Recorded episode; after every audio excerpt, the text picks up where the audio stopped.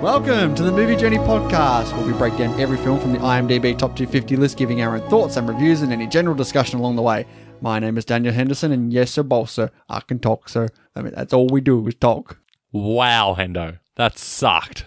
And I'm Dean Jeffrey, and that's that's Jeffrey, just like the first name, except not spelt the same. It's all right. Oh, it's better than all right. It's much better than yours. It's I think it's serviceable. I think it's good for something I just thought of then. I mean, don't you do that for every single quip? No, normally I think of it whilst watching the film. There'll be some stupid quote that I'll go, ah, I can throw that in as an opener. Sure, sure. This one was like, I mean, how long was I sitting here? 10 seconds max. Righto. and today we're breaking down The Green Mile.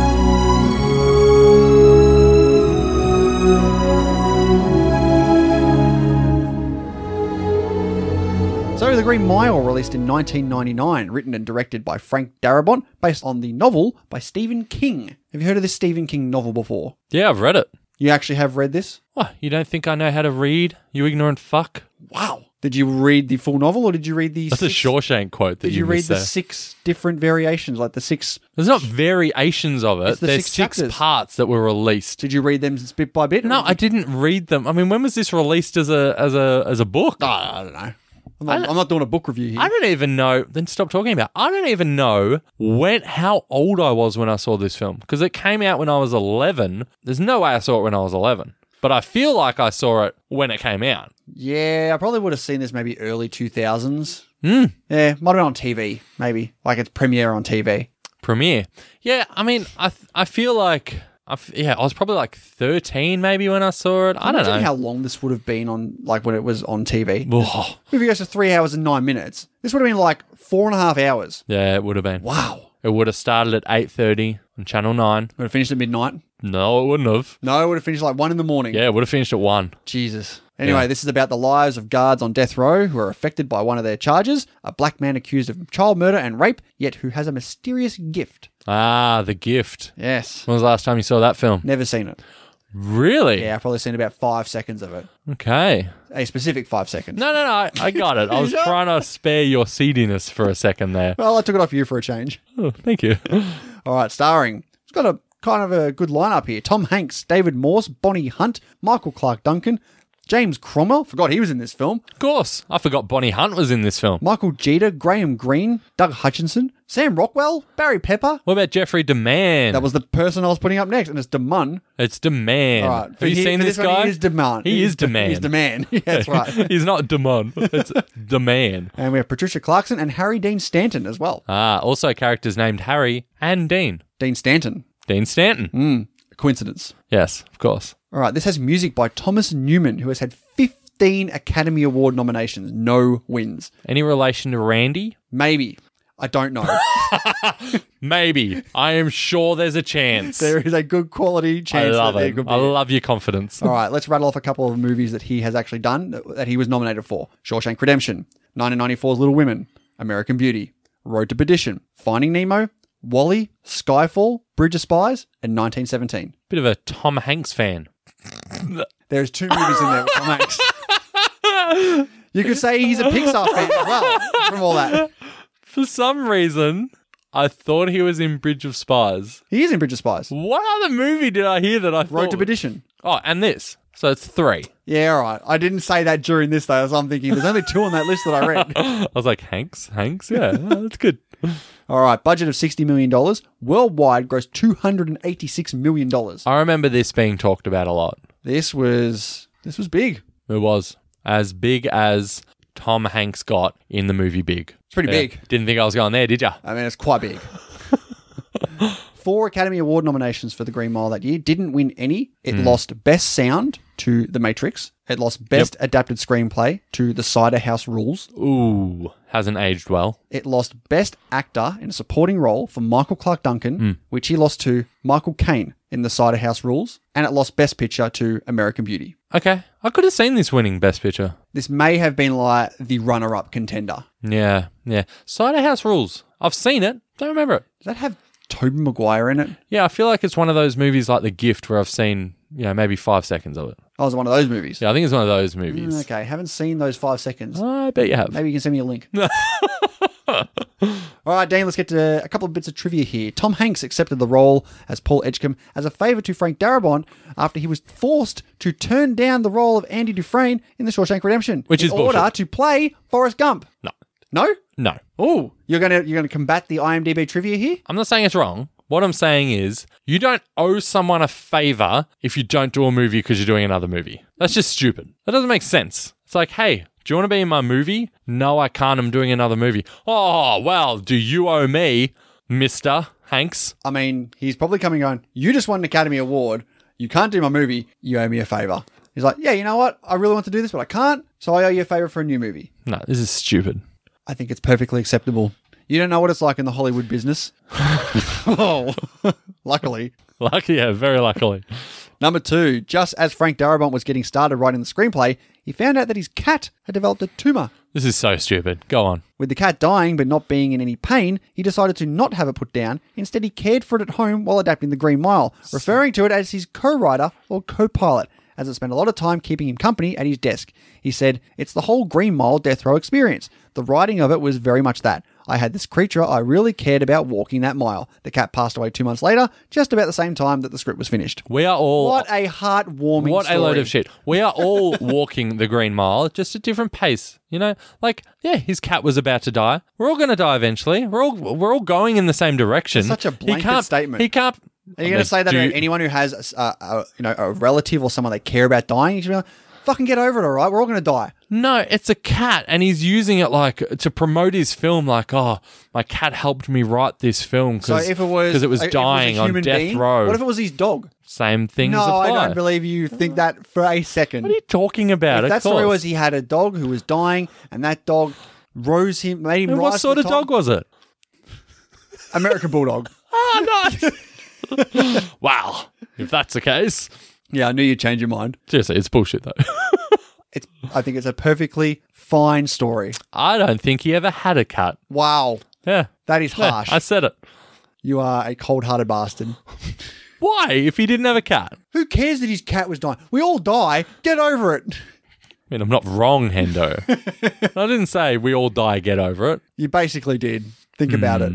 We'll see. Number three, Edouard Delacroix's botched execution scene. Edouard Delacroix. I'm calling him Del in this movie, by the way. Okay. I'm calling him Edouard Delacroix. Please, please don't. I thought you were going to say, please, please do. You know I would Because never you, say that. because you know I would not be able to keep that going. Anyway, his botched execution scene was inspired by a real life execution of wrongfully accused murderer Jesse Tafaro, and on May 4th, 1990, six inch flame shot out of his head during his electric chair execution. It was deduced a synthetic sponge was used rather than a sea sponge. You gotta not get those sponges mixed up. So, is it fair to say that maybe he wasn't sponge worthy? I will pay that Seinfeld joke. Thank you. Thank Yes. you. I wasn't sure. I wasn't sure how that was going to go. So the joke I was gonna say fails in comparison to that, so I'm not gonna say it. I mean, I'm surprised you're just not silent every time we hit record then. nice laugh. Well done. All right, number four. In reality, Michael Clark Duncan was a similar height to David Morse, and he was actually a couple of inches shorter than James Cromwell. And obviously, they use a little bit of trick photography there, lots of different angles to make it look like he is a massive human being. Like the hobbits. I think that's a little different. Sorry, like Gandalf. That's better. yeah.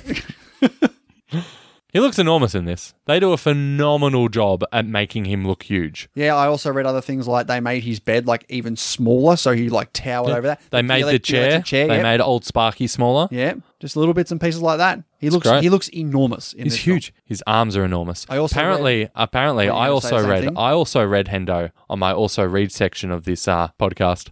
I also read that they told him to stop working out so much because he was such a massive unit, and there weren't massive units back in 1935. That's exactly how they said it to him. You're a massive unit. Yeah. There were no such things as massive units back in the 30s. You need to stop being a massive unit. I bet there were such things as massive units, and I think it helps that he's a massive unit because it makes him stand out even more. Yeah, but they told him to stop working out. Can you imagine what he was like before he stopped working out? I mean, He would have lost some gains for sure. I don't think he would have lost some I gains. think he would have lost a bit of gains. I think this is how big he is, and them saying don't work out wouldn't have changed much. We can go look at uh, Armageddon and see how big he was there. Yeah, It's big in it. Yeah, that's right.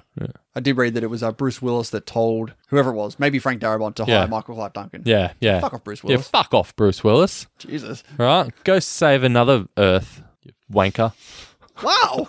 He's with you tonight. All right, number five. The reason Stephen King serialized The Green Mile was a deliberate response to fans who flipped to the end of his books, something his mum used to do. Publishing it in installments meant that fans would have to wait for the last installment to find out the ending. Apparently, King had wrote each one with his own miniature climax, but he even admitted that he did not have a clue how the story would ultimately end. which blows my mind as a uh, non-writer at all. It blows my mind that a you know m- arguably the most successful writer of all time, I mean, we probably just- Shakespeare or J.K. Rowling. Now, if we're talking financially, it's J.K. Rowling f- by a mile. yeah, I mean, for sure. How do you measure What success? about what though? about notoriety? How do you? I mean, J.K. Rowling's pretty notorious at the moment.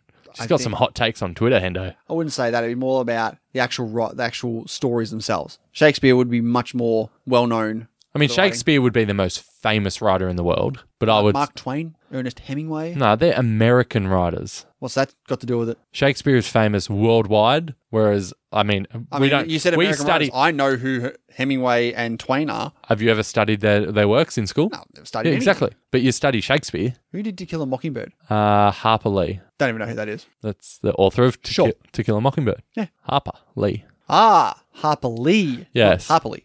No, it wasn't Harper Lee. It was. Have you read that book? There's no Happily Ever After in there. No, there's- Harper Lee. Okay, cool. How do you not know that? I don't know that. You don't know how to read, do you? Yeah, I'm just making all this shit up in front of me. Is that even on? All right, let's take a look at the history of the Green Mile. Hold on. You said No. before he wrote it in installments because his mum used to flick to the end. Are you saying his mum used to flick to the end of his books or just books in general? Just books in general. Like she would read Ag- Agatha Christie books. I mean, there are Agatha Christie books where the killer is revealed on the last page. I remember one.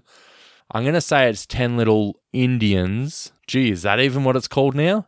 You're asking the wrong person. You know what it used to be called, don't you? Nah, Really? You don't know this at all. I mean, it used to be called 10 Little go on. N Words, Oh, and they changed it to Indians. And now I'm wondering is can you say Indians? Is that derogatory? I, I don't know.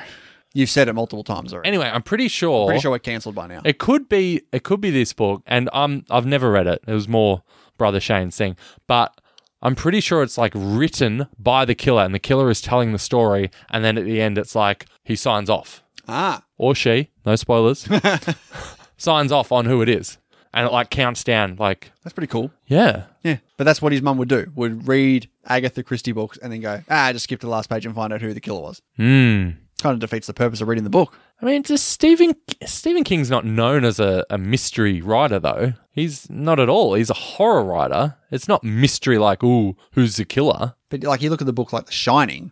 That is a big key thing that happens towards the end of the book. Okay. I would, nah, I'd still say, is, I mean, everything has key things that happen true. at the end of books, Endo. Yeah, fair enough. All right, let's take a look at the history of the Green Mile. Can we just go back for No, a I second? want to do this history. Like, J.K. Rowling, the most successful financially, right? Yeah. Is there anyone close? Probably not. No, Stephen not- King not- is not on her- probably not- the next. Not on her level for Would, sure. would Stephen King be next? I guess with all the with all the movies that got made from all these books, I'm thinking of all those. Problem is, he- uh, you sort of feel like he's done it at the wrong time. Like, if he was as big as he was in the. J.R.R. Tolkien, Mm, yeah, but I feel is he like. dead? Yeah, I mean, long dead. Yeah, I feel like he didn't The see estate of Yeah, J.R.R. the Tolkien. estate is definitely his done well. great great grandchildren are like money, money, money, money, money. Uh, Mr. Potato Head. All right. Can we get to this history? Wow. So aggressive tonight, Hendo. What's with you tonight? Oh, it's, it's, it's seeping onto me from you. Nice. You're a lucky man. Oh, Stop it. All right, this film debuted onto the list on the 30th of December in 1999, 20 days after it was released at the cinemas. Oh, is that where it was released? Yeah. Thanks, Hendo. Not home video. Wasn't on Netflix. Debuted at number 29. It has not moved. You would think that looking at where it is right now, but it actually dropped down to about 140 uh, in about mid 2005. wow. But then since then, Hmm. it has just gone gradually back up for the last 16 years. I see. It sits now at its highest ranking, which it hit on the 21st of, Ja- 21st of January this year Wow. at number 27. Outrageous. 8.5 over 1.15 million votes. That is so stupidly high. Uh, 27, man. I was shocked when I looked at it on IMDb. I'm like, but 27? I had no idea. It's not even like an, one of those old films that's revered. This is like a semi modern film that's really good, but 27 of all time is ludicrous. This could be good for maybe potential quiz question uh, later on down the track. But Quiz me. do you think? f- No, no. This is like an actual like. It's Yeah. not a quiz question. No, it's a quiz me general- on my opinion. I bet I'll get do it you right. think? Do you think Frank Darabont is like the only one who has like two films in the top fifty that aren't like connected to each other? Like Jackson would have all the Lord of the Rings films and all that sort of shit. Do you think? No, would Ta- has Tarantino got two in the top two fifty? Oh, in the top fifty, sorry. I don't think so. Fincher. Oh, Inglorious Bastards might be up there, I think that's, actually. I don't think that's top fifty. I think it's top one hundred. Is that his number two film? Yes, maybe Reservoir Dogs is around that seventy area. Yeah. What did you say? Fincher. Oh, Fincher, seven? seven, and Fight Club. There you Seven go. and Fight Club. Yeah, there you go. That answered my question. Yeah. Yeah. That's a good trivia question. I'm going to ask someone it. It's going to blow their mind. I could ask you that in about four weeks, and you would not know the You're answer. going to say four minutes. All right, but this is a patron requested review, and it comes to us from Chris Beardsall, absolute legend, Chris Beardsall. Top bloke. The finest. He actually said that he got his wife to uh, pick this one, as his wife got into the podcast. So thank you very much for that. Thanks, Chris's wife. Yeah, sounds like a neat lady. A top broad. Sure, sure. All right, Dean, we are about to talk about a three-hour plus movie. Let's see if it's going to be a three-hour breakdown. Spoiler alert. It's not going to be. No. All right, let's get into it, mate. So he dies at the end. Final thoughts, Endo? okay. Okay. So it opens with a field. Your And, turn. and then we cut to old Tom Hanks going for a walk. I mean, we see the Shawshank guy, William Sadler. Yeah, I mean, it's a Darabont prison film. Should you really be opening on one of the main actors that was in Shawshank? it's like a sequel or a prequel. I mean, Shawshank was only like five years prior. Hmm. Like, I don't feel like these movies are close, but they're incredibly close together. I mean, he did such a great job with Shawshank. Why not go back to that? Well, like, hey, why don't I just make another prison film? Yeah, I read that uh, Stephen King said this was the perfect and best adaptation of his work. Another Stephen King adaptation. Yes. Wow. Darabont. Maybe. What do you mean, wow? We just had a conversation about Stephen King. Yeah, but I never thought about Shawshank as his film. Or his, his, his book, sorry. Oh, really? Or his novella. That's right. What was it called? Shawshank Redemption. No. The Redemption of Shawshank. No. Do you not know what the book that Shawshank Redemption was based off is How called? to get redemption at Shawshank. wow. I never realized how little trivia you actually know before the research. About books. I know fuck all about books. It's called Fuck Rita, all about Stephen King, by the way. It's called Rita Hayworth and the Shawshank Redemption. So I got a lot of the words right. Is that not one of the worst titles ever for a book? Surely you'd be sitting there if you're Stephen King and you've got Rita Hayworth and the Shawshank Redemption. And you go, maybe I should just call it the Shawshank Redemption. Well, they had an idea to, hey, Stephen, look, we want to do this, but we got to get rid of Rita Hayworth. Nah, I forbid it. Here's your check, Mr. King. I'll allow it. Did you remember what he was looking at in this shed? Because I didn't. Oh, no, I didn't either. Let's talk about uh, history with this. I think I've seen it two times, I may have seen it two times, maybe one. maybe one. Okay. Yeah. Yeah, no, Oh, I, hang on, but no, but this feels like a movie because I remembered a lot of stuff in this film. Yep. Key scenes. So maybe this has to be at least two times I've seen this. especially if you're saying that you saw it in like the year 2000. Yeah. You must have gone back to that well. Definitely wasn't more than two times though. Okay. Yeah, I'm pretty sure I've seen it two times. Yeah. Uh, one maybe, two sounds plausible, three outrageous. N- nah, no chance. okay, calm down. Now you've seen it three times. It's not that insane. Uh, yeah, no, I, I forgot the mouse was in there. Yeah. In fact, I forgot it even teased the what's he looking at. Because three hours went by and it cuts back to old Tommy. He's like, oh my god, that's right. I must say, uh, I did think as he was walking through this field, a green field, maybe this is him walking his green mile. But everyone's walking their green mile all the time, Dean. You're not wrong. I but I thought in particular, this was greener than most. Well, maybe it's like a afterlife th- kind of thing because you do know that the grass is always greener on the other side. Do you think the grass is always greener on the other side? I mean, I've been told by multiple musical sources that the grass is always greener on the other side. Name one of them. The grass is always greener on the other side. The correct answer was Pink Floyd. The, They're so- saying the grass is always greener on the other side. the song is High Hopes. The grass he's- is green. He's got high hopes. That one? Wow, this has gone off the rails. While we're in the middle of singing, why don't we sing to uh, Heaven? I'm in heaven. And I hold. Oh, I love that song. uh, from what movie, Hendo? Top Hat. I Top Hat, which came out in what year? think it was 32. Try again. What year, Hendo? It was before 35. Gee, you're wrong again. Came out in 1935, okay? And Yeah, you because said they- yeah. 32 because the book's in Yeah. set in 32, but Darabont changed it to be set in 35 just so he could use this footage. Works well. And by the way, when it comes back up later, I'd already forgot that it was at the start of this film.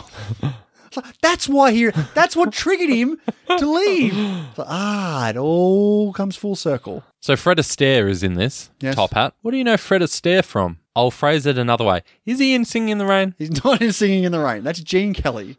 I mean, I'm sure there's other people in Singing in the Rain. Nah, he'd be in a bunch of those 30s melody style movies. Because I know the name really well. Yeah. And I looked it up and I was like, no, he's not in Singing in the Rain. There'd be a lot of like dancing scenes that I would have seen. Like, yeah, that's the that's the Fred Astaire. yeah. And I he's, probably know him from this song. he's talking to Ali here. Did you get any uh, vibes of another film? Are you thinking Notebook? I can't believe you got that. I just felt like you were thinking of Notebook. I mean, it's similar where you've got old people rehashing the past, Yeah. and one of them's name is Ali. Mind blown. I mean, I'm glad that you picked up on it. No, I didn't pick up on it. I only read your face. Like you probably be talking about Notebook. This Old is his people talk- notebook face. as opposed to his no face. I was gonna go O face.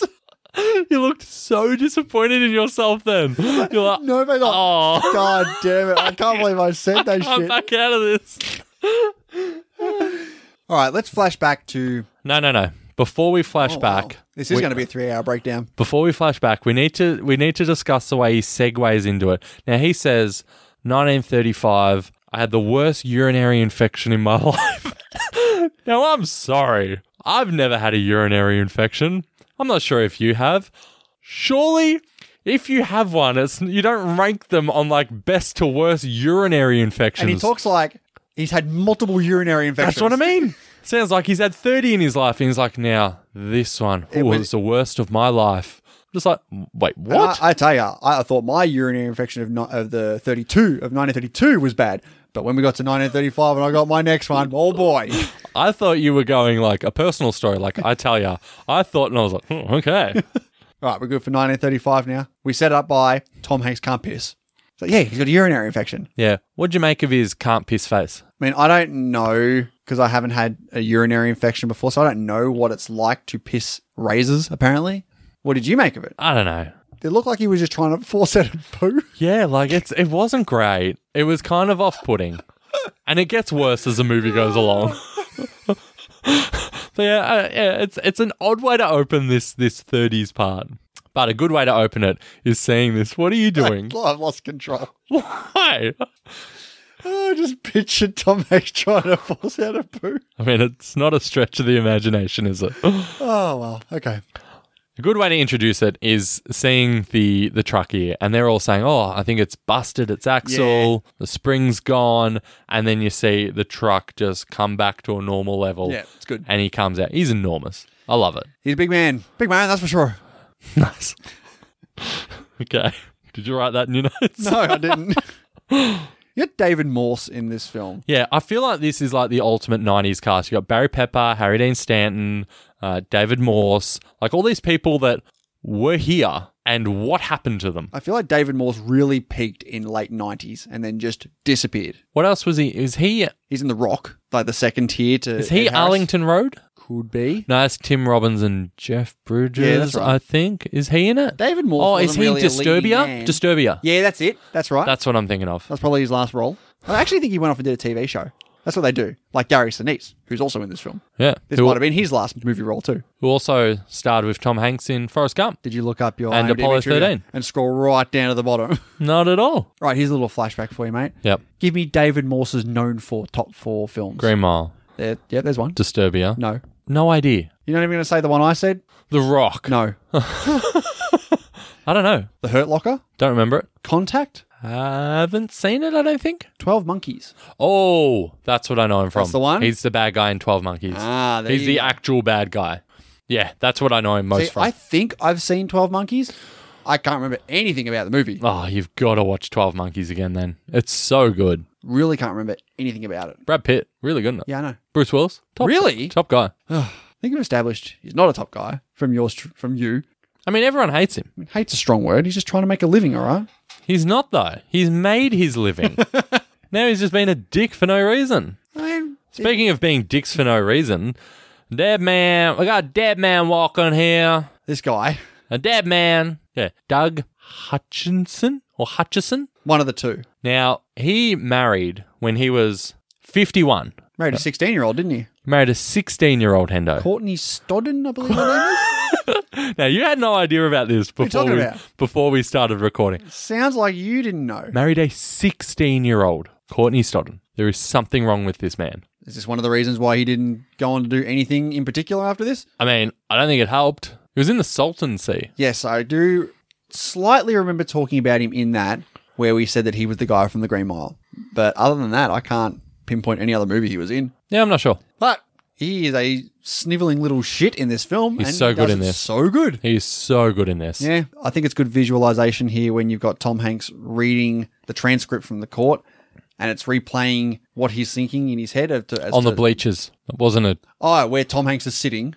okay, I'm thinking, where's the bleachers in the? you're like Tom Hanks is reading and I was like, Yeah, he's on the bleachers and you're just like you blank out like you looked at me like, Are you trying to be funny here? I'm like, no, he's, he's sitting on these No, I'm thinking, where's the bleachers in the the crime scene part of this? obviously there's not bleachers in the field. Obviously, that's what I'm wondering. What the fuck are you Obviously. talking about? No, James Cromwell's there though. How good's that? Is he the warden? I've referred to him as warden, but I'm pretty sure at one point James Cromwell says warden, talking about someone else, and I was like, well, I'm Yeah, not. what is what is the go with this prison? Like, this is just like it's E cell block. yeah, it's a part. Yeah, so he would maybe he's the the the bloke in charge of this part. I think he's he's the boss. He's he's Hanks's boss. Yeah. Whatever, whether there's a warden above Cromwell, James Cromwell is Hanks's boss. Yeah, fair enough. Cromwell's so good I I always expect Cromwell to just turn bad. in Babe. Yeah, when he ha serves up bacon, That'll do, pig. What a line. setting up that his wife is sick. Got to get that in now. This movie has a lot of uh, sub stories and extra bits and pieces that they really. I don't say I wouldn't say cram into this three hour film, but there's a lot going on in this film that extends it to three hours.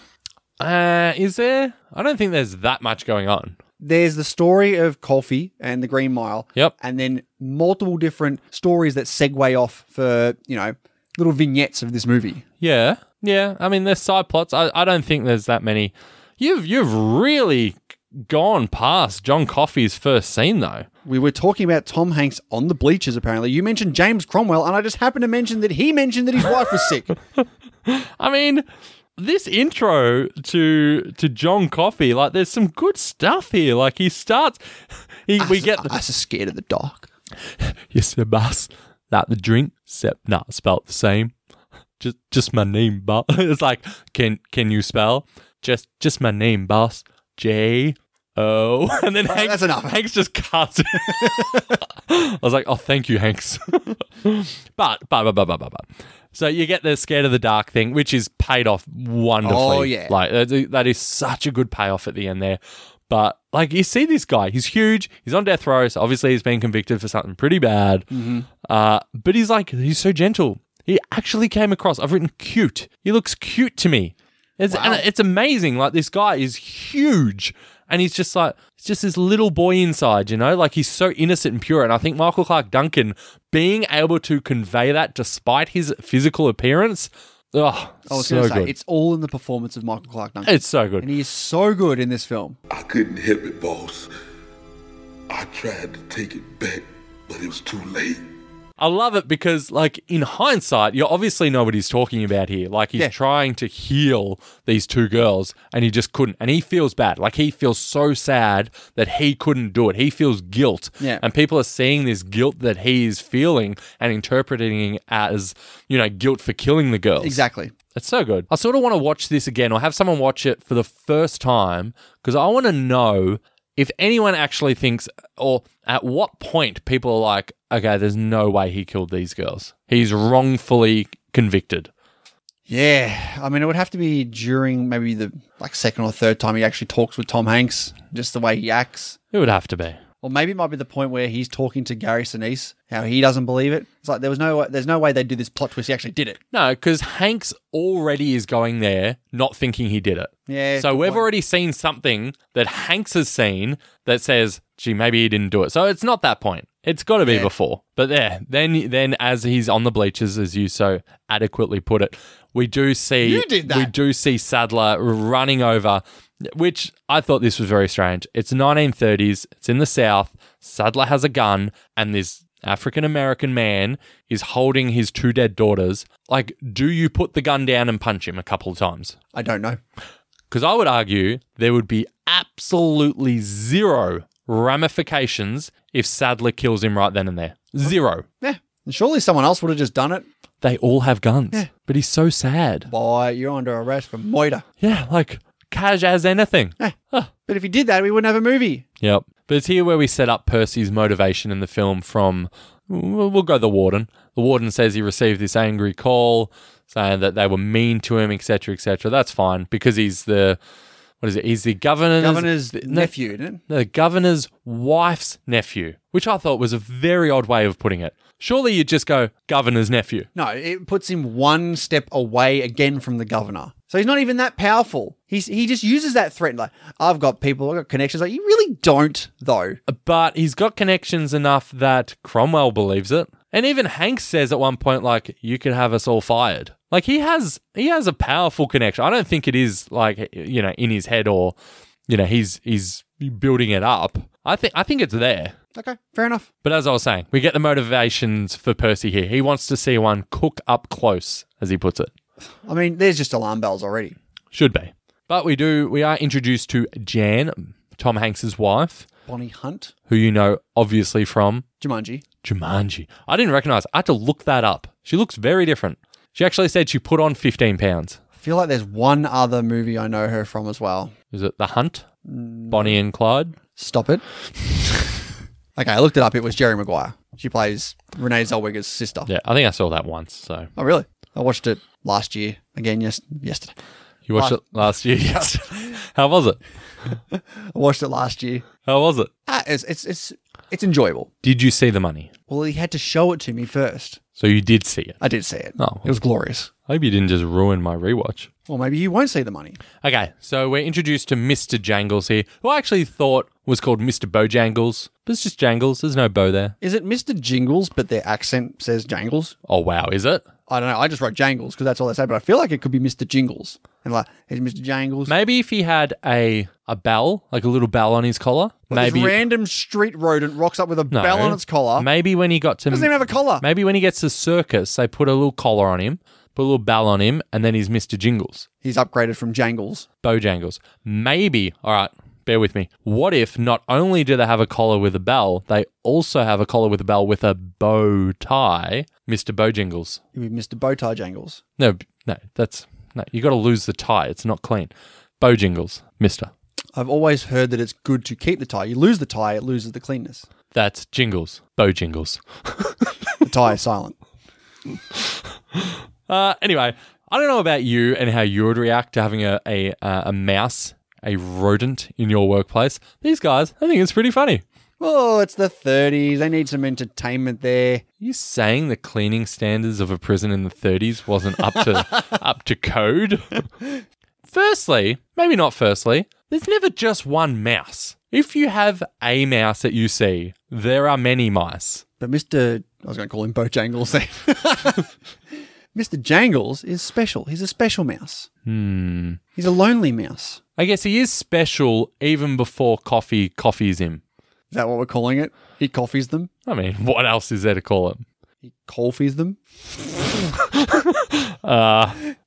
Hendo. Good one. Look at you giving the buddy fucking gym look. Were you impressed at how much they were able to store in this restraint room? They, they pull out a lot of stuff It's out a of lot. this room. They like fill the green mile. I was going to say hallway, but green mile is more That's appropriate. Uh. better. I love that reveal though that the restraining room is just a storage room, like because I haven't had to use it in so long. Mm. I mean, everyone's just so mellow on the green mile. It's like full of the worst of the worst, apparently. But they're all. I like when Hank says they treat it like um like intensive Hmm. care ward. Like these people, they're about to die. Yeah, you just want to keep them Be calm. gen- yeah, yeah, keep 'em that's all calm. they're there for. someone who has a very similar reaction to how I would behave if I saw a mouse is Percy. Really, you'd be like that? I want to cut off its diseased head. I was like, yeah, that's a, that's a reasonable reaction. Get rid of it. Yeah, I'd, I'd get rid of it, but I wouldn't be freaking out and you know trying to step on it and I cut couldn't. it up? I could not step on a mouse. really? I think I have. Wow. Like, like reaction. It like going past, I'm like, ah, just like put your foot on it. You monster. Well, what would you do? Cut off its disease-ridden head, No, just poison it and hope it slowly dies in the walls. just hope it internally bleeds and dies an excruciatingly painful death. Go out and buy 25 mouse traps while and you're, hope while, that. you're, while you're on the wall. Hey, rat, you're fucking dead. Yeah, you buy a, buy an obscene amount of mouse traps and then hope when you're sitting on your couch watching something, you, you hear the snaps. You're like, You know, yeah, yeah. and then one of the kids like, oh! Okay. This film, as we've mentioned, is very long. There are scenes that are exceptionally long. Are you talking about the uh, the rehearsal for the execution? This rehearsal is way too long. I understand its purpose. Its purpose, the whole purpose of this five minute thing is telling the audience how important wetting the sponge is. It just goes so long though. Would it have been better for you if they busted out in a song? One, two, three, four, five, six, seven, eight, nine. It's the execution rehearsal. Boom, boom, it's the execution rehearsal. You're into it already. Number one. Wet the sponge. It's not number one. I'm just saying that's one of them. Um, I mean, for Percy, it's none of them. I, like we see the execution of the Native American guy. Graham Greene. Why couldn't that be the bit where Percy's learning and you get the guy who pulls the actual lever saying, you know, it's got to be wet so that it works, basically. Oh, that's not when he does it. I'm getting my I'm I'm getting my No, execution. no, no, no. mixed That up. was a successful execution. What do you think? I don't care. This three hour movie didn't feel like three hours for me. This was like heat. This breezed through for me. Hmm. So I have no problem with it. A little long. Sounds like you do have a problem. It's a little long. Get him, Chris. It's a little long. And what is Harry Dean Stanton's job here? He's not a guard. He's the janitor He's a janitor. Hmm. Do you think they paid him extra for this? His humiliation? as the actor. The janitor. No, he's having fun. Walking the mile, walking the mile, walking the green Your mile. Papa Tom Hanks here. He's really uh, stern in his ways. Papa Tom Yeah, Hanks. He, he's in charge here. One thing I was surprised at is how young Tom Hanks looks in this film. I would not have thought that at the time, obviously, but now that you see Hanks now, He's old now. he is old now. He's really young in this. Hmm. This But is he's- two but he's years not like- after but he's Saving not Private like, Ryan. But he's not like young Tom Hanks. Oh no, he's not big. Or Philadelphia for that matter. He looks young there. I think his turn is when he hits Forrest Gump. One year after Yeah, Philadelphia. I'm telling you, you look at the difference between Philadelphia and Forrest Gump. He looks a lot older. so Graham Greene Mm-hmm. doesn't get much screen time. No, It's fair to say. I do really like this bit here where you've got this killer, supposedly. We never really it's never said in the film, but it No. does say it in the books. Got this killer and he's talking about his best moment in his life. Like the best time of his life. Had me a young wife when I was 18. Spent our first summer in the mountains. Made love every night. And she'd lie there after, bare breasted in the firelight. And we'd talk sometimes till the sun come up. That was my best time. I thought it was really beautiful. You know what it reminded me of? The end of Love, actually. You remember that film? not that part. That's like the last voiceover lines of it. It's all about like, you know, when there's panic and, you know, if the world was going to end, you wouldn't get people calling their enemies saying, I hate you. You'd get everyone just sharing love. And it's love actually that is prevalent. Ah, that's where they got the name of the title from. Yeah, I mean, I, I thought I should include it the way they sort of did in the film. So you got it because I could thank see you. you. were struggling there. Yeah, I had no idea what you were talking about. I sort of uh, drifted off there. Did you like this? Yeah, it was nice. You need you need to have a bit of uh, depth to Mr. Graham Greene here. Otherwise, he's just some random dude who gets executed. Basically, this is the setup for how an execution will go. Didn't we just get that in the rehearsal though? No, because this is quite uh, this is quite powerful with the Really? waiting, waiting for the time to tick over, just the deep breaths and how it's it's matching with the, the, the tick of the clock. It's, uh, I like the scene. It was good. Was good. Better than the rehearsal. No, because I feel like the rehearsal It's not better than the rehearsal? Mm. it is better than rehearsal. Sorry, it's just when you said no, I thought you meant no. You're talking like the rehearsal is unnecessary and pointless. I disagree. Sets up the camaraderie with these blokes, having a joke, mucking around. We've And set that up like I before. said, yep. Papa Tom Hanks putting him in line. He's You done can't- that before, You yeah. can't do this. Yep. He hasn't done this before. He has when he sent Percy away in like the first scene that John Coffey arrived. No, he's setting it up with his other people. He's there as well, having a laugh, but then he realizes, snap out of it. We have a job to do. You can't be laughing on the day. because of the mouse, Mr. Bojangles. Was it? Yeah, because they say, I didn't realize a member of the audience had arrived early. And you get the mouse, like, doing its mouse thing. Sure. Pretty sure they were all laughing to Harry Dean Stanton's antics. Also, the mouse. I think it's the antics. I think it's a combination. Combination. But we see David Morse, good guy, brutal. By the way, brutal. Shocking name. At least go with Brutus. Is it? Yeah, it is a brutal name. It's all right, I went there. I think Dean just lost a couple of years off his life. Anyway, um, but Percy's still being a dick to this corpse. And David Morse, like, grabs him and is like, hey, he's paid what he's owed now. Like, be at peace. It's great. then we get this confrontation with Hanks and Percy. What's up his ass? You. Always. You, Percy. That's all right. It's So good. like Percy has no idea, like, his image to these people. Yeah, he's he's not um self-aware, but here they they do come to their little agreement here where Hanks says Percy needs to go and Percy's like, "Yeah, I just want to do one out front and then I'm gone basically." We'll come back to that We will come back to that. because they literally come to this agreement again in another scene and it really annoyed me. Okay, I can agree with that. Oh, you noticed it as Yeah, well? I did. It's like, "Yeah, come on." Yeah. 3 hours 10 minutes. Maybe edit a little bit Frank Darabont. It won't kill you. You don't need to do the same deal with the same people in different scenes. Yeah, I didn't have a big issue like you did. I mean, hardly hardly big. I mean, you're, you're getting quite uh, aggressive. Just calm down. It's a long movie, Hendo. It is 19 minutes longer than Heat. Heat is better than this. I don't disagree. We'll just go with that. Yeah, Okay. yeah. All right. It's all right. So this isn't one of your top 10 films we've done so far. No, Okay, we've established that. I do really like this film. It's not as good as Sounds Heat, like though. you shit all over it. Not at all. You're just too positive on it. I mean, how can I get so much positivity through when you're just so negative? I do like here. We've got Edouard Delacroix Del, getting his mouse box. Oh, getting his mouse. They're doing tricks and stuff. And Percy comes along. He's being really nice. And if there's one thing more unsettling than Percy being a dick, it's Percy being nice. And it was really like, it was great. I loved it. And he offers to get a cigar box for Mr. Jangles. And Ed- Edouard Delacroix is just like giving him the cider, like, uh, what game are okay, Um, you playing? all right. yeah. I also noticed here, like John Coffey says, you know, pops up and he's like, oh, he's like a circus mouse. Or I don't know. I don't know the voice. Um, but he, he says he's like a circus mouse. And it occurred to me, we're an hour in. Coffee has been almost invisible, except for the first scene where he comes in. He's almost is not where in he this pops up. first hour. Oh my god, yeah, that's right. He's here. Yeah. I was like, this is the main drive of this film, and he's been invisible. Like, we're just setting up the world. That's right. Yeah. It's good. Hanks has a, a bit of a problem trying to take a piss out in the lawn. They Had outhouses back in the day. Imagine that. The only way you could take a piss out in the toilet is actually go outside in the freezing cold. Okay. Hanks, by all accounts, is a man. Okay. Now, Yes. He is struggling so hard to get to this outhouse. He's literally crawling on grass. Why does he not piss on the grass? I know he does, but it feels like if he, You just- doesn't, yeah, take a he's- step out the front and piss off the, the Yeah. patio. I once lived in a house where I enjoyed, actually, I've lived in multiple houses where I've done this. I've enjoyed pissing outside so much that I will permanently deaden a patch of grass. I mean, I assume it's dead. It was all yellow.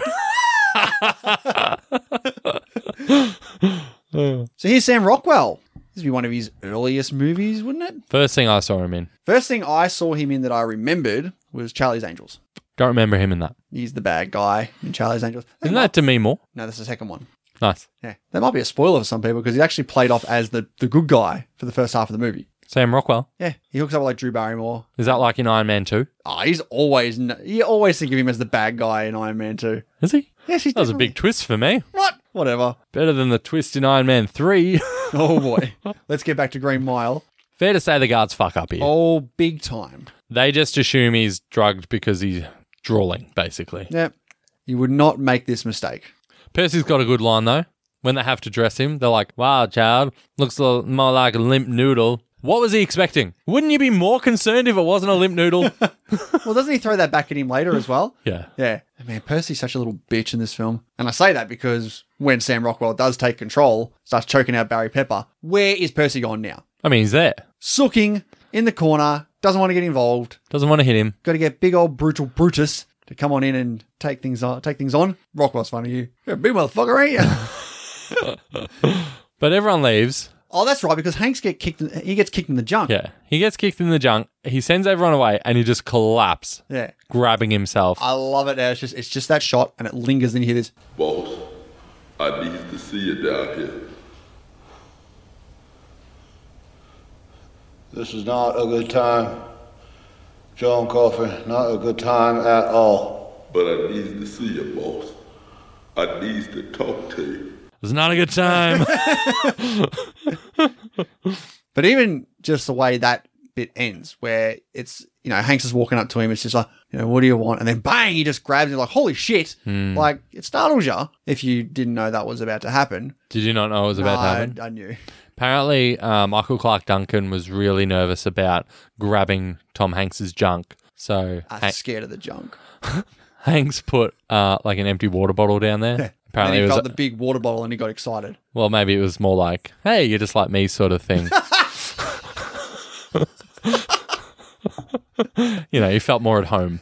It was all the same. What do you make of the uh, the bees? I mean, they're not bees. They're not Dust. bees. It's yeah, it's like s- like dusty smoke cloud kind of thing. I mean, it's fine. not what, do- what great. did you expect it to be? Like a a face of "Ooh." I sort of wondered, like, I forgot that he gives the bad stuff to Percy. I was like, Yeah, I what is did the that. point of this? I did too. And then I was like, ah, he- he- we've got to see something physical coming out because we need it to physically go inside someone else. See, I remember that. Nice. I remember that. Hold on. I remember that Percy killed Rockwell, See, I forgot that. but I forgot when when Coffee heals the wife and he wouldn't like he couldn't get it out. I'm like, oh, this is how he gets like super sick. Hmm. It took me. I don't know when it took me during this watch to realize that he was going to infect Percy.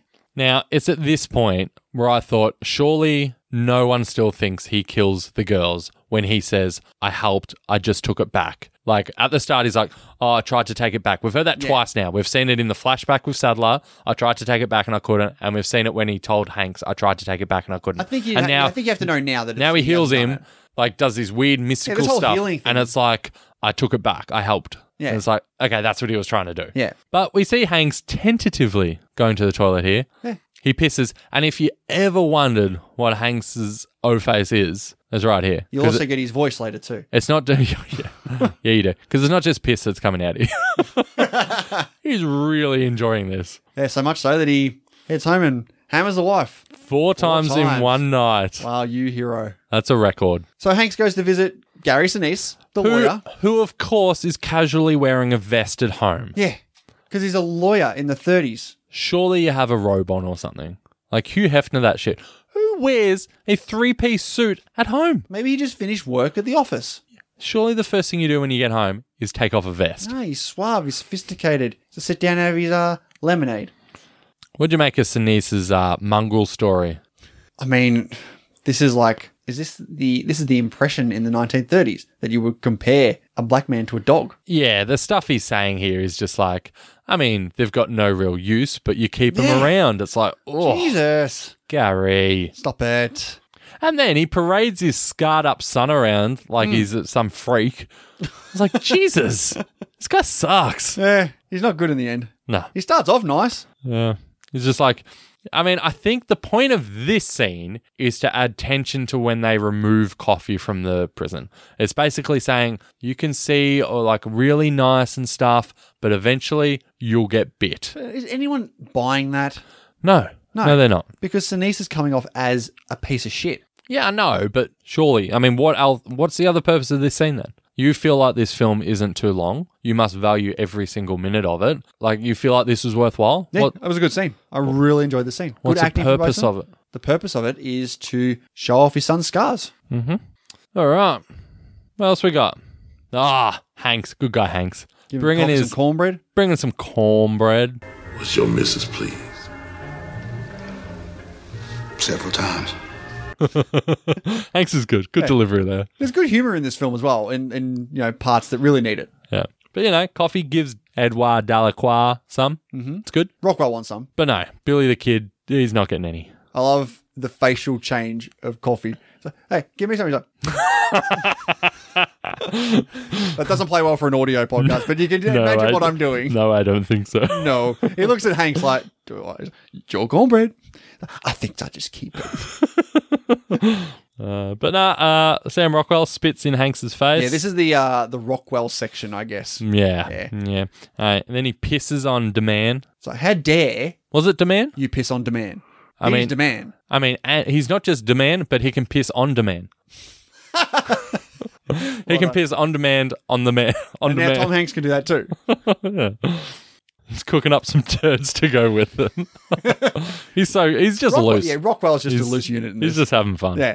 But they, you know, they pull out all the stuff for the restraining room, hose him down. I love how that the reveal, the hose. He's just like, oh shit, just before he gets mowed down. And I want some cornbread, you motherfuckers. What do, what do you think of the moon pie? Where did he get a nickel? Up his ass. There's no way he had money in his cell. Whatever. Who cares? It makes for a funny scene. Plot hole. Ah, so Rockwell hates the padded room, Yeah. then immediately gets out, immediately spits in Brutal's face, and then immediately gets put back in. What did he think was going to happen? He's a like I said, he's a loose unit. He doesn't care. Look how happy he is when he spits all that shit in David Morse's face. And fucking brutal, just standing there staring. I'm like getting closer. What are you looking at? Like, what do you think he's gonna do? His his, his mouth is like opened up. Oh man, it was so funny. Yeah. You know what we need now, though? Another rehearsal. And we need to see Percy doing it. Yep. So we see Roll on Percy. to- do it. I really like this bit, though, because I love Sounds that- like you hate it. No, no, no, I don't. I like it a lot because Percy does a good job here. And Percy gets the old pat on the back from Hanks and Morse. It's like, well done. And then Percy is like really proud of himself. He is so just Chuffed. to bits. Yes. He's loving life right So now. why does he do what he does? Don't know. Gives him a little scare. Gives old Dell a little scare. Yeah. I mean, yeah, don't know. But it's what happens here that really changes it when bloody good old Rockwell grabs him, starts playing around with him. Percy literally pisses his pants. Yeah. And Edouard Delacroix just makes fun of him. Yeah. Bad move. Mm, Don't do that. Yeah. I was I got a legitimate jump when Percy stomps on the mouse. Oh, really? Yeah. I remember this. I was like, oh, he didn't. And I forgot the mouse came back to I life. forgot that. I was like, oh no, the mouse. Mouse is dead. Yeah. But then Colfy comes in. As soon as he says, give it to me, like, okay, Okay. here we go. When coffee fills up Hanks's junk, right? The light bulb in his cell goes really bright. When coffee fills up this mouse's junk, this little baby mouse junk, the whole mouse lights up like it's a light bulb. Yeah. Where's the light coming from? Because I feel like he's actually he's reviving life in this one. He was reviving Dick in the last one, and that He- didn't that's- light you're up. right. He was reviving Dick. That did not light up. Inconsistent. Full star drop. there is no lit up Dick in this movie. I'm a little bit disappointed. I know you are. All right, let's get to Dell's execution here. Let's do it. Coffee takes Mr. Bojankles. It's not who he takes. He takes Mr. Jangles. Hmm. Okay. Percy's running it. Del Edouard Delacroix says he nearly did it. because in my notes I've stopped writing Edouard Delacroix. I'm sick of this shit. and this Percy running Edouard Delacroix's execution is my. All right. Tell me about it, Dean. I just love because I'm invested in Edouard Delacroix. Like, forget why he's there. He has only come across as a gentle and nice man, a simple man who has simple, you know, simple pleasures in life with this mouse. And the fact that they were able to, that Hanks and Morse here were able to build him up, build him up to this really happy place in his mind where he's leaving this earth happy, right? And Percy goes up there and just shits all over it, Oh, mate. ruins his dream, You didn't like Percy already. This just sends it overboard. hits him with, you know, a homophobic slur. Mm-hmm. It's like oh, Edward Delacroix, what's, what's his name? Michael Jeter? Yeah. Just distraught here. I thought it was phenomenal performances. And then you get this. This not wetting the sponge and the obvious not wetting the sponge.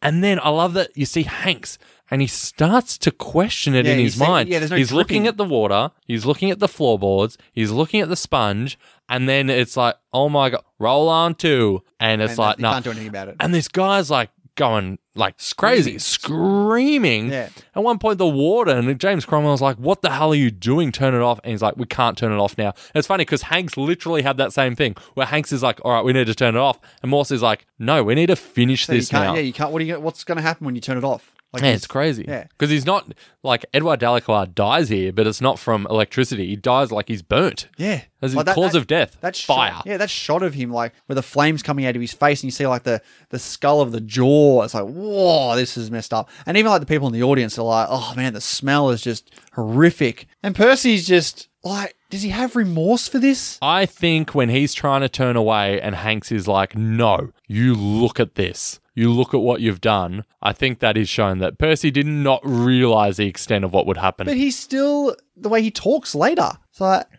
Yeah, because he's tough after the fact. And we haven't even mentioned, like, while all this is going on, we've got John Coffey here who's enacting, like, as though it's him doing He's- this he's as feeling well. that pain. Yeah, with for Edward Dalica. you know, Rockwell just going crazy. And he, like, They're shoots. cooking him good. and he shoots a mouse out, Yeah. like, Jangles goes. So, Apparently, giving him the gift of life or some something that they talk about at the end. yep. Yeah, But nah, fantastic scene. yeah, I agree. Was a possible excellent. But I mean, you don't agree because mine wasn't excellent. No, You're I saying mm, agreed that you s- that it was a great scene. It, it is a great scene. So the next big key thing in this movie is Cromwell's wife getting fixed with from her cancer, A tumor. a tumor. That's right. Nah, the tumor. I think we've established that it is a tumor. I think it is a tumor Yeah, because they, they got an x ray and it's a tumor. that's right. Is that how you see tumors? I'm going to have to take the movie's word on this. Would tumors show up on a bone scan? Maybe it's a bone tumor. There is a chance. Sure. Yeah, sure. There is a chance. Uh, so they, you know, They break Colfi out of the Green Mile by I mean, they drug Billy. yeah, they straight jacket Percy. I, Yep. thought, I thought they were going to drug Percy. I mean, wouldn't you? Why not do both of them? No, but then he would be he would be sus on it. Yeah, yeah, Yeah. okay. Doing the, doing it this way, putting him in the, the padded room for retribution for what he did to Dell, uh, that's the right way to go. So they get him out there, and Coffee, you know, he loves the stars, he loves the sniffs the st- the leaves as well. Yeah, he loves it. They Love get life. they get to the warden's place, and warden, I love his line here. He's like, It isn't a lockdown, is it? All right. No. Hal, for God's sakes, just take your finger off the trigger. Are you hostages? But yeah, that's He- he- actually he- yeah, he that's thinks a the- really good question. He He, thinks the place is un- under lockdown. thinks like coffee has gotten control Yeah. and has John Coffee. and he you know makes the warden a cuckold, I guess. Wow, Well, he's he's doing some nice little gentle kisses here to his wife. I think it was well worth it, wasn't it? Uh, what for her? Yeah, I like this scene. We haven't mentioned it, but I think the score for this film oh, scores absolutely amazing. scores really really good. Yeah, this wasn't even nominated. Yeah, that's crazy. Yeah, so looking at that year's Academy Awards, the original score was won by The Red Violin, and nominations were American Beauty, Angela's Ashes, The Cider House Rules, and The Talented Mr. Ripley. Red Violin, hey? Never heard of it. Me neither. Green Mile, the score is phenomenal. Yeah, it's really good. Yeah. I thought Cromwell was really good here. Yep. the way he breaks down. He doesn't realize that she's actually lost the tumor until she says she, she wasn't She even- said she doesn't remember. Yeah. She said, "How She- was the X-ray?" Yeah, and that's Hank when said, he, that's when he realized. and Hank says, "Yeah, there, there was no tumor. You're Yeah, fine." That's when he realizes. Yeah. Yeah. But nah, coffee doesn't cough up the bad juju just yet. No. So everything goes pear shaped yet again here. They let Percy out, and you can tell that he's not going to keep silent about this. He's going to go and squeal, and they even mention it too. And just that look when he stand, he walks out of that room, and he just turns, and there's Coffee just standing right there. It's like bang! I'm off. Oh shit! Like this is uh, this is getting intense. Mm. Yeah. Yeah, I bet that's not how he likes his coffee. yeah, coffee gives him all the, the bad stuff. I read in like some notes like it gives him the tumor. I don't think that's the case No. because he doesn't act like uh, Patricia Clarkson acts. It just gives him the, the negative energy. I I thought at this point that he did give him the tumor, and that's how that was his result. That that was his uh, fate, Hmm. I guess. But he basically just used it to control him, essentially, to kill Rockwell, and then release all the bad juju Hmm. and put him in a vegetative state. yeah. Yeah, interesting. Yep. Uh, but we get here John Coffey showing Hanks What just really happened. how bad Billy that's the right, Kid because is. Rockwell grabbed coffee Yeah, earlier, yeah. and he realized what was going on. like in Unbreakable. It's his superpower. That's right. This is coffee's superpower. Hmm. Do you think this is coffee's superpower, or is his superpower being able to heal people? I mean, multiple, Yeah, multiple. multiple powers. It's like how Wolverine can self like heal, and also he has good smell. when does that smell? Does it happen at any other point besides like the first fifteen minutes of the first movie? movie? Oh, you remember that the first movie? You, you get a close up of Hugh Jackman's nostrils going. yeah. and then like Sabretooth shows up. Yeah, Yeah, and then that's it. yeah, that's it. Loses his sense of smell basically. I think he does it later with uh, Mystique when he's trying to identify someone. That could be right. Yeah. Anyway, Hmm, back to the Green Mile. Yeah. Hanks is really uh he's really thinking about giving up everything to let Coffee go. But Coffee comes back at him saying like I'm I'm go- I'm good. I'm ready to go. Like I'm I'm kind of I'm like I'm sick of it. Like all the pain and the torture that I feel from all this stuff. Like it's my time to go. Hanks has a great little monologue here. Um, gr- some great, great quotes here. On the day of my judgment, when I stand before God and he asks me, why did I, did I kill one of his true miracles? What am I going to say? That it was my job. It was my job. Exactly. It's great. It is. It's really good. But gets him to watch Top Hat. Of course. I'm in heaven. And Michael Clark Duncan reaction to this is so good. well, he's never seen a flicker show. He loves it. Love the shot as well with the, the light behind The him. halo. Hmm. Yeah, like an angel. Yeah, because he's saying they're angels at the same shot where he himself is the angel. Ah, but it's time for Coffee to walk the mile. Walking the green mile. Had a nice little dream with uh, Mr. Jangles and the girls. There was no blood. and They're all at Jangles' circus, having a good time. So innocent, old Coffee. He is. Yeah, he's fantastic. Hmm. And then we get to the better execution, which is my excellent, gut wrenching stuff. Not surprised. Just oh, so emotional. I saw that this ranked number two on films like tearjerker films. Okay, what was number one? The end of the Notebook. I'd rather not say because I don't think number one's a tearjerk film either. It's E.T. Oh, really? Yeah. Ah, Okay, Do you think of this as a tearjerker film? not all the way through. I just don't relate to any of it. See, I thought for sure like this scene is gonna break me in half. I didn't. No, I, I didn't it ever. It was never a feeling for It me. wasn't even close for me, Nah, me neither. which is a shame. It is a it's Really, shame. it's really emotional. Like the music, Hanks, yep. uh, Clark Duncan, Something's missing. David Morse, Barry Pepper, they're Yeah. all. Barry Pepper? Yeah, Barry Pepper had a nice little Does he? crying face going on. Oh, he does too. Yeah, he's all over the joint. Yeah. Get yourself together, man. and like you said earlier, when Coffee's like, Please, boss. Don't put that thing up on my face. Don't put me in the dark. I was afraid of the dark. oh no. That's a good bit. yeah. And Hank's going up to shake his hand. Oh, This whole scene is. It's so incredibly emotional. even even he's like, I'm sorry for what I am. yeah, exactly. It's such a good scene. And when they roll on too, and it just has Hanks and the lights like blazing in the background and in front of him as well as he watches. Such a great scene. Such a great scene. it's good. I'm glad we don't see him die. No, you don't need to. But in case you forgot, Dean, Tom Hanks is old. Yeah, he is. He's really old. Yeah, Apparently, they were actually going to have Hanks in old man makeup, but they couldn't get it right. yeah.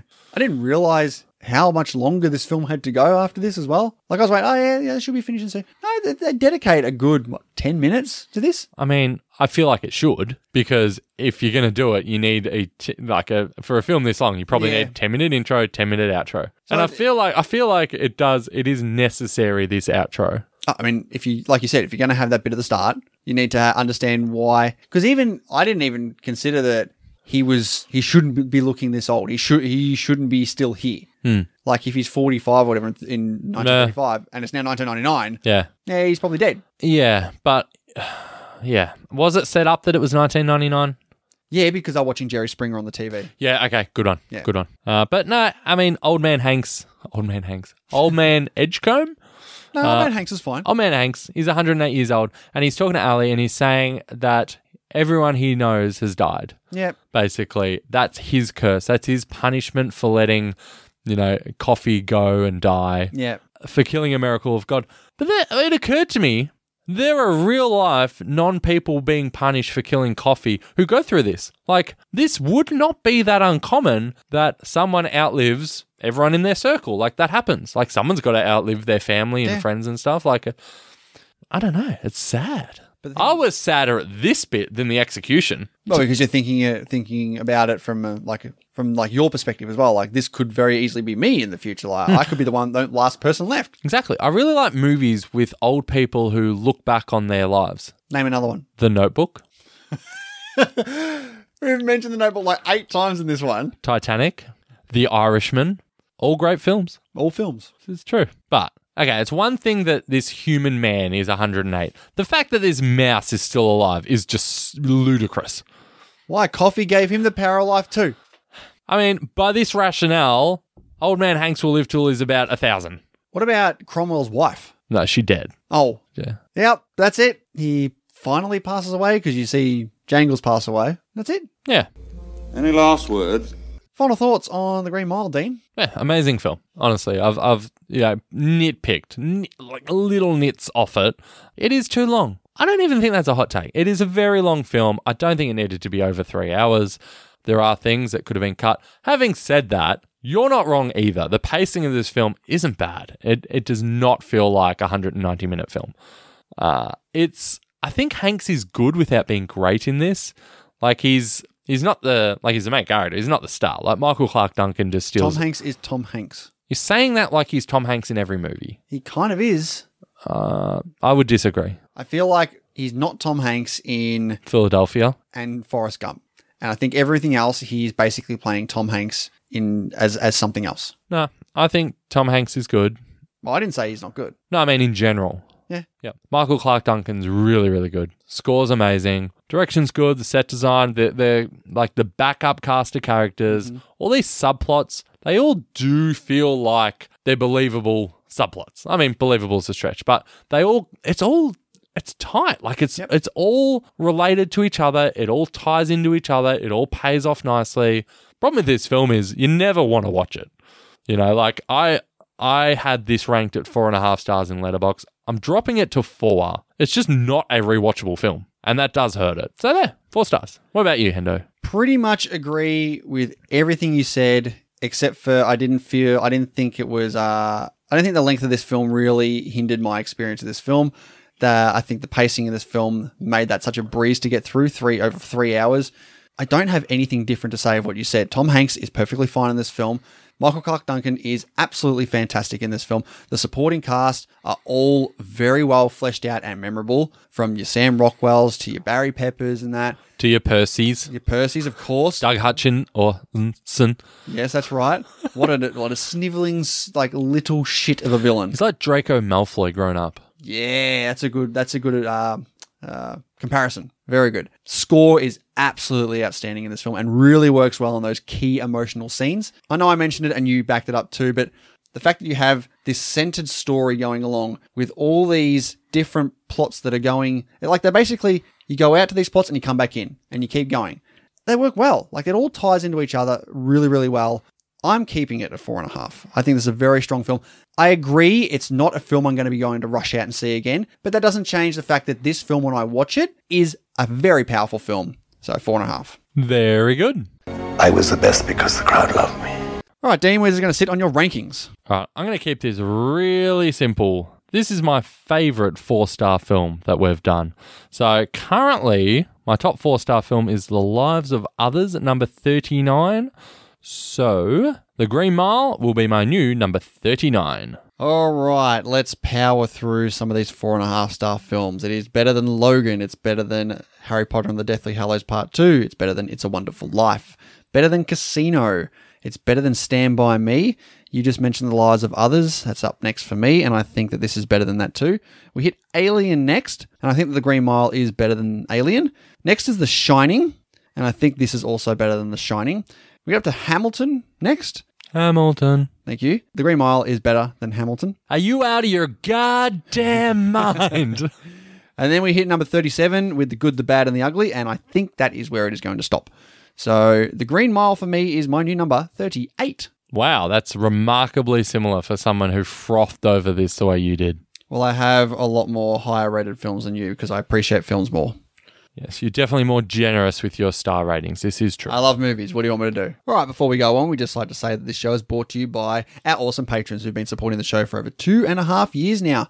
Absolutely incredible bunch of people. What else can you say about them, Dean? They're so great, and I love when they pick great movies for us, like uh, Chris's wife. Yes, thank you very much, Chris's wife. Thanks so much, Chris's wife. We do have a patron only podcast that we do once a week where we talk about other movies that aren't on the top 250. But this week coming up, we're not talking about a new movie because, as you all know, we are doing our top 10 films of 2020 for the main show. And the patrons are getting the full fledged rankings of every 2020 film we've seen from the bottom all the way up, Yes, they are, and obviously, I have not seen as many as Hendo, as always. as always. Yes, Yeah. yes, this is true. But you've still got enough films that you can chat about. Yeah, I guess so. So if that sounds like something you're interested in, we do have many tier levels from as little as a dollar a month. Just head over to patreon.com slash the movie journey. Hello, listeners. I want to talk to you for one second, real quick, about the Golden Pea Movie Awards, referred to lovingly as the Golden Peas. Every year, I take the opportunity to celebrate the year in film, and 2020 is no different. Please head over to 2peasonapod.com slash golden peas and find all of the nominees as well as links to a ballot that you can use to vote. Voting is open from January 29th until March 1st of 2021. We feature all of the main categories that you will find at shows like the Golden Globes and the Oscars, but we poll the film and Twitter and podcast community to get those nominees. And as you know, they are chosen by you. So please cast a ballot, head over. Once again, it's 2peasonapod.com slash golden peas. We love movies and we love celebrating movies, and we hope you come to the party this year. All right, mate, let's get to... We may still have mail. Mail, mail, mail. Here it is. and This could be it. Ah. Oh! where we read out the reviews that our patrons give for the films that we watch. First one from Rob Manafield. I love The Green Mile so much. It's a wonderful film with phenomenal performances across the board. Tom Hanks is great as always, but the real star of this film is Michael Clark Duncan. Don't at me, but for my money, his is the greatest supporting role performance of all time. The film is brutal, no, that was David Morse. well done. Dell's execution is truly rough to watch, but beautiful, and it makes me cry every time. The score is amazing as well, especially during the final execution scene. It's not a film I can watch very often because of the tough subject matter and the lengthy runtime, but whenever I do, I get swept away in it. One of my top 10 favorite films ever. Five stars. Wow, high praise. Very high. Next up from Jay. This is one of those movies that if it's on, I will sit and watch it till the end and most likely start it again. Wow. Brilliant performances all round. It makes you laugh, cry, and ponder life. Best and worst of humanity. There we go. Mr. Hayden Gerloff says Hanks is good. Clark Duncan is good. Everyone is good. When I saw this for the first time, I was probably 10. Dell's execution gave me nightmares. Four stars. Yeah, don't watch this film in your 10. Please don't. And lastly, from the man himself, Chris's wife. Chris's wife. Uh, impeccable direction and a perfect cast come together to create one of my all-time favorite films. In a dream world, we'd get a new Frank Darabont film every three years. It's a damn shame he hasn't made a film since 2007. Michael Clark Duncan gives a performance of a lifetime in John Coffee.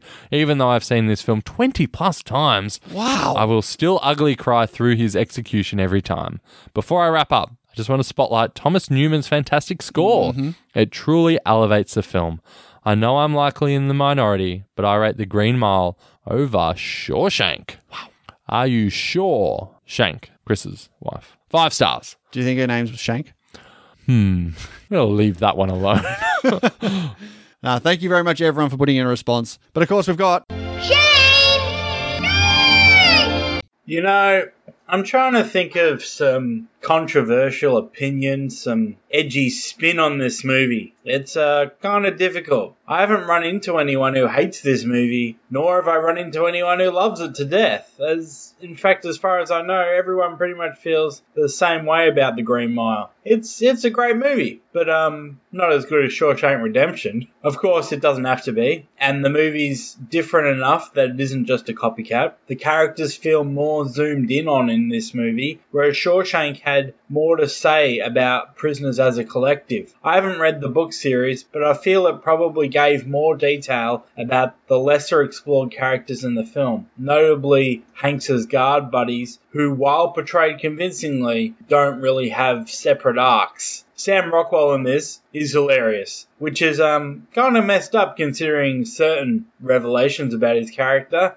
Percy as well is of course a standout. I feel like after they both get taken out, the film drops in the last half hour. That's when you really begin to feel that three hour runtime. I'm sure they could definitely expand this into maybe a TV series if they're not already planning to do so. Um, there's a lot of material there. Another thing I wasn't overly thrilled about was there's a bit of sappiness to this film. It feels a bit overly sentimental, and I didn't care for some of the uh, religious stuff in places. Overall, though, it's a great character study with an interesting setting and plot to go with. Four and a half stars. Very good, Shane. Interesting, interesting review there, Shane. Interesting takes. Yeah. All right, mate. Let's get to. Answer my question! The question, jerk! where we asked our Facebook listener discussion group and our patrons what their favorite Tom Hanks film was. We also asked them what their worst Tom Hanks film was. And this comes courtesy of Mr. Chris Beardsall as well.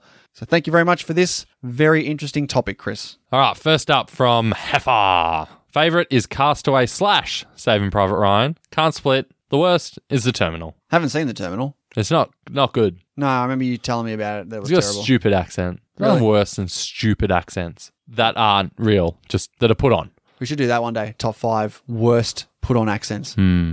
All right, brother Shane says big worst one that he's seen. The Terminal. Next up from Hayden Gerloff. Saving Private Ryan is the best for me. Worst is The Post. Yeah, The Post isn't good either. Post. I feel like I overrated that at three stars. Ooh. Yeah. Yeah, go I'm not watch gonna that go- again. I'm not going to go watch that again to lower it. Rob Manafield says best is Captain Phillips, which I still need to watch.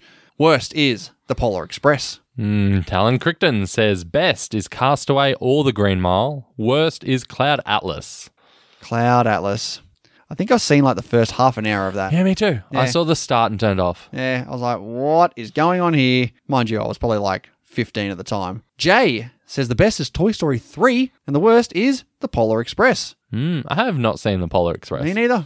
Uh, David Powell says best performance is probably Road to Perdition, but I'm picking Cloud Atlas as my best simply for the fact that he plays six characters and they're all different, and it's an awesome movie. The worst, Man with One Red Shoe, is pretty bad. I haven't even heard of that. Me neither. I wonder if he finds his other shoe. The man of the hour, Chris Beardsall, obviously says the best is The Green Mile, and the worst is The Circle. I never watched that. No, I'm not going to. Nah. Uh, Lauren Louise Scott says the best is Turner and Hooch, and the worst is Road to Perdition. Interesting. There's a rough, rough worst film there, Lauren. Speaking of rough, the Rough House podcast says favorite is Catch Me If You Can, and the worst is Polar Express. Everyone jumping on this uh, Polar Express bandwagon. Didn't really hear any bad things about it. Calm down, guys. Hmm. Uh, Scott Murphy says the best is Apollo 13, and the worst is The Circle or The Da Vinci Code, both of which I think he is unconvincing in and bored me to tears. That's right. He was in the Da Vinci Code. And yeah, he was. An- I think he had a Angels small and part Demons? in Da Vinci Code. yeah, Yeah. a little small part. I'm pretty sure that's his giant mug on the poster. Robert Whitelaw says for me the best is Castaway, but quick special mention for best supporting role in a motion picture in Wilson, The Ball. Not best, Da Vinci Code. Okay, so I think we need to steer clear of Polar Express and Da Vinci Code. Lastly, here from Sam Hurley, best Saving Private Ryan, worst Bonfire of the Vanities. Fair enough. All right. Thank you very much, everyone, for putting in a response. We're going to get to our top five Tom Hanks films. And as usual, Dean, we'll start it with you. What is your number five? All right, my number five is Philadelphia. Just missed my list, unfortunately. My number five is today's breakdown, The Green Mile. Just missed my list, unfortunately. Number four, Toy Story. And spoiler alert, I'm only putting one Toy Story on here. Yeah, I have done the same. I basically put them. Well, I, I'm pretty sure only one of them will make my list anyway, but you sort of put Yeah, them together. probably. But Toy Story. Yeah. Yeah. Number four, Forrest Gump. I thought you hated Forrest Gump. No, you hate. Oh no, that was me. Yeah. The one with the good taste in film. Uh, my number three, Sleepless in Seattle. I haven't seen Sleepless in Seattle. I mean, you wouldn't like it. My number three is Road to Perdition. Hmm, I need to rewatch that. Uh, my number two, Big. Big. Good film. Great Good film. This is where I put Toy Story. Number two. Okay, and obviously we both have Saving Private Ryan as Absolutely. number one. Of course. Interesting. All right, but we still have DVD challenge. Let the games begin. Challenge accepted. where we drafted Tom Hanks films, obviously. Dean, it was your time to go first. What a time to go first, eh? Yeah, it was great. Uh, it was always going to be Saving Private Ryan for me first here. And it was always basically handing you the win. I mean, probably. Yeah. Yeah. I did go next, and I had Toy Story and Forrest Gump. Yeah, and I knew whatever Toy Story you didn't take, be it one or three, because you wouldn't take two or four, I knew I was taking the other one to offset the Toy Story lover. And I, I think that was a very good idea because had I picked something like a Castaway, Green Mile, nah, Philadelphia. nah. I think Big? Nah. I think I think you would have uh, taken a lot of votes with Toy Story. Well, you only needed 5% on your second pick to win in the end because Fo- Yeah, Saving but- Private Ryan wins 45%. Yeah, yeah, it's good. Yeah. Forrest Gump takes second with 25 and Toy Story and Toy Story 3 tie with 15%. So you do win this one. So well done. It's uh, one round for you in this pick of movies. So we've still got a lot of uh, drafts to go here, but you've taken the lead in this one. So well done, mate. So it's one zero. At the moment, yes. Yeah. So, what's next? All right, no new movie breakdown next week. It is going to be our top 10 films of 2020. We've still got a week left. I'm going to try and cram in as many movies as possible this week. There are, I think there is four films I really want to watch before we get to the list. So hopefully I get to those. Dean, do you have any movies you're going to be watching? You're just going to wing it? No, I don't think I'll watch anymore. I think I think I've got a good grasp of 2020. I don't think you got any grasp at I've Uh, all. never been so unexcited for a year of film than I was in 2020. I mean, 2021 could easily be the same as 2020. Everything could just get pushed back again, and you're going to have to do what we did this year and rely on streaming services. Yeah. Yep. That'll be fine. All right. So, thank you very much, everyone, for checking out this episode, and we will see you next week for our top 10 films of 2020. Bye.